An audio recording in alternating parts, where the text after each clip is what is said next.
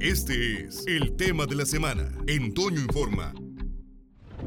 El estado de Sonora es actualmente uno de los más conectados del país, al obtener los porcentajes más altos en la encuesta nacional sobre disponibilidad y uso de las tecnologías de la información en los hogares, elaborada por INEGI. De acuerdo con los datos, Sonora destaca en usuarios de Internet, hogares con Internet y usuarios de telefonía móvil. Según el estudio demoscópico levantado en el 2020, Sonora es el primer lugar en usuarios de telefonía inteligente, con el 87% de su población abarcada. La lista la continúa Baja California, Baja California Sur, Nuevo León y Ciudad de México con el 85.9, 94.9, 84.4 y 84.3% respectivamente. Asimismo, Sonora es el segundo lugar en hogares con Internet al llegar al 79.5%, solo por debajo de Ciudad de México con el 84.5% y por encima de Nuevo León y Baja California. En el rubro de usuarios de Internet, Sonora ostenta el cuarto lugar con el 82.9% de su población conectada. En la lista es superado por Nuevo León, Ciudad de México y Baja California. En el sector donde Sonora aparece por debajo de los primeros 10 sitios es el de hogares con televisión, pues a pesar de que el 92.9% de los sonorenses cuentan con una,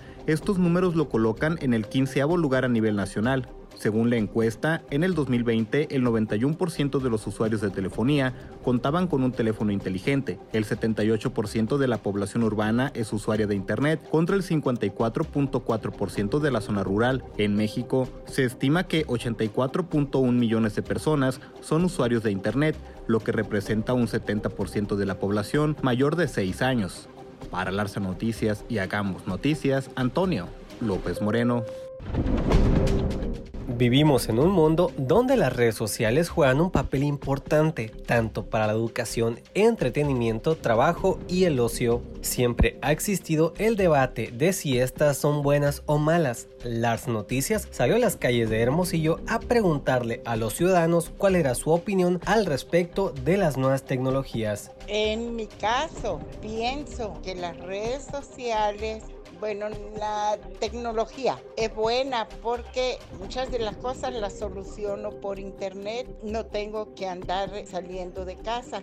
Y ahora las redes sociales, dependiendo cómo se manejen. Ni bueno ni malo, les tenemos que dar el uso correcto. Claro que son buenas, se entera de muchos eventos, noticias que pues no las vemos en los periódicos, pero para las maldades son expertas para dañar. Entonces tienen sus pros y sus contras. Para mi punto de vista sobre la tecnología, las redes son buenísimas tanto para incursionar en un trabajo, porque todo ahorita está a distancia y está por medio de de Zoom y todo, entonces el contacto ya no es tanto directo con la gente, pero la información sí. Entonces las redes es un canal de información súper rápido, pero también te quita mucho de que la gente muchas veces está metida, o sea, estamos metidas, porque me, incluyo, dentro de, de las redes para estar informada y muchas veces la información que llega no es la correcta o no es la forma de decirla como todo, ¿verdad? Tiene su riesgo. Puede ser un arma de doble filo siempre y cuando le demos el uso adecuado. Hay que ser equilibrados y pues en cuestión de si tenemos hijos, darles un tiempo permitido nada más. Tiene su beneficio así como su riesgo como todo, ¿no?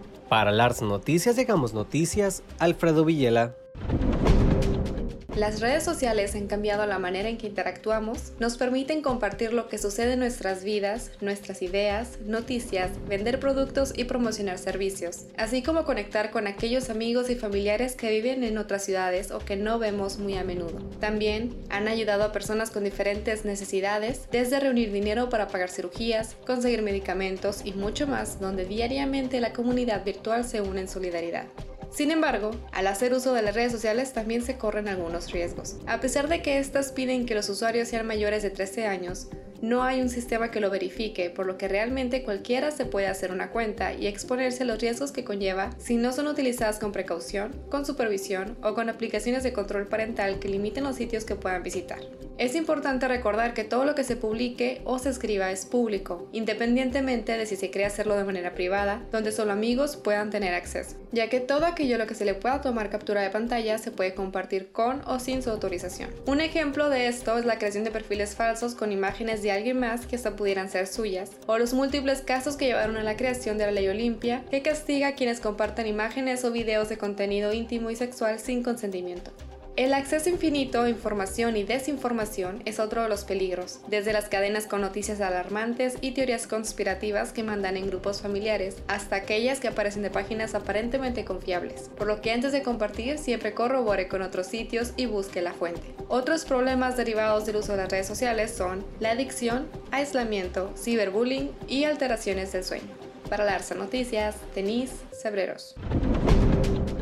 La adicción a las redes sociales se puede considerar como un arma de doble filo, comenta la psicóloga Imelda Navarro. Gracias a la tecnología pudimos continuar con nuestras actividades en pandemia, como son las clases en línea, el trabajo desde casa, entre otras, pero también de alguna manera nos ha limitado en la comunicación y socialización entre personas. De alguna manera creo que esto de las redes sociales nos ha limitado en la comunicación, en la socialización, que en realidad debe existir entre las personas y hemos escuchado de situaciones en donde para algunas personas es más fácil expresarse a través de redes sociales. Se considera que una persona es adicta cuando pasa demasiado de su tiempo en redes sociales, aislándose de sus familiares y amigos, creándose así una dependencia. A causa de esta dependencia que se crea, se afectan las relaciones interpersonales como de amigos y familiares, como te lo mencionaba, así como también hay pérdida del sueño, de la alimentación, de estas necesidades básicas que debemos de cubrir día con día. Una adicción a las redes sociales puede provocar depresión, ansiedad, aislamiento de la realidad, entre otras consecuencias. Las recomendaciones son las siguientes.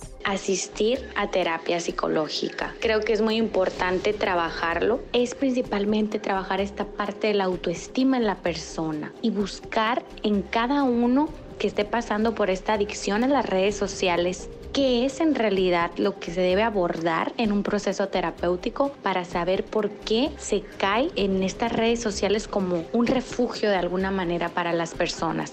Para Larsa Noticias, soy Silvana Saavedra Duarte.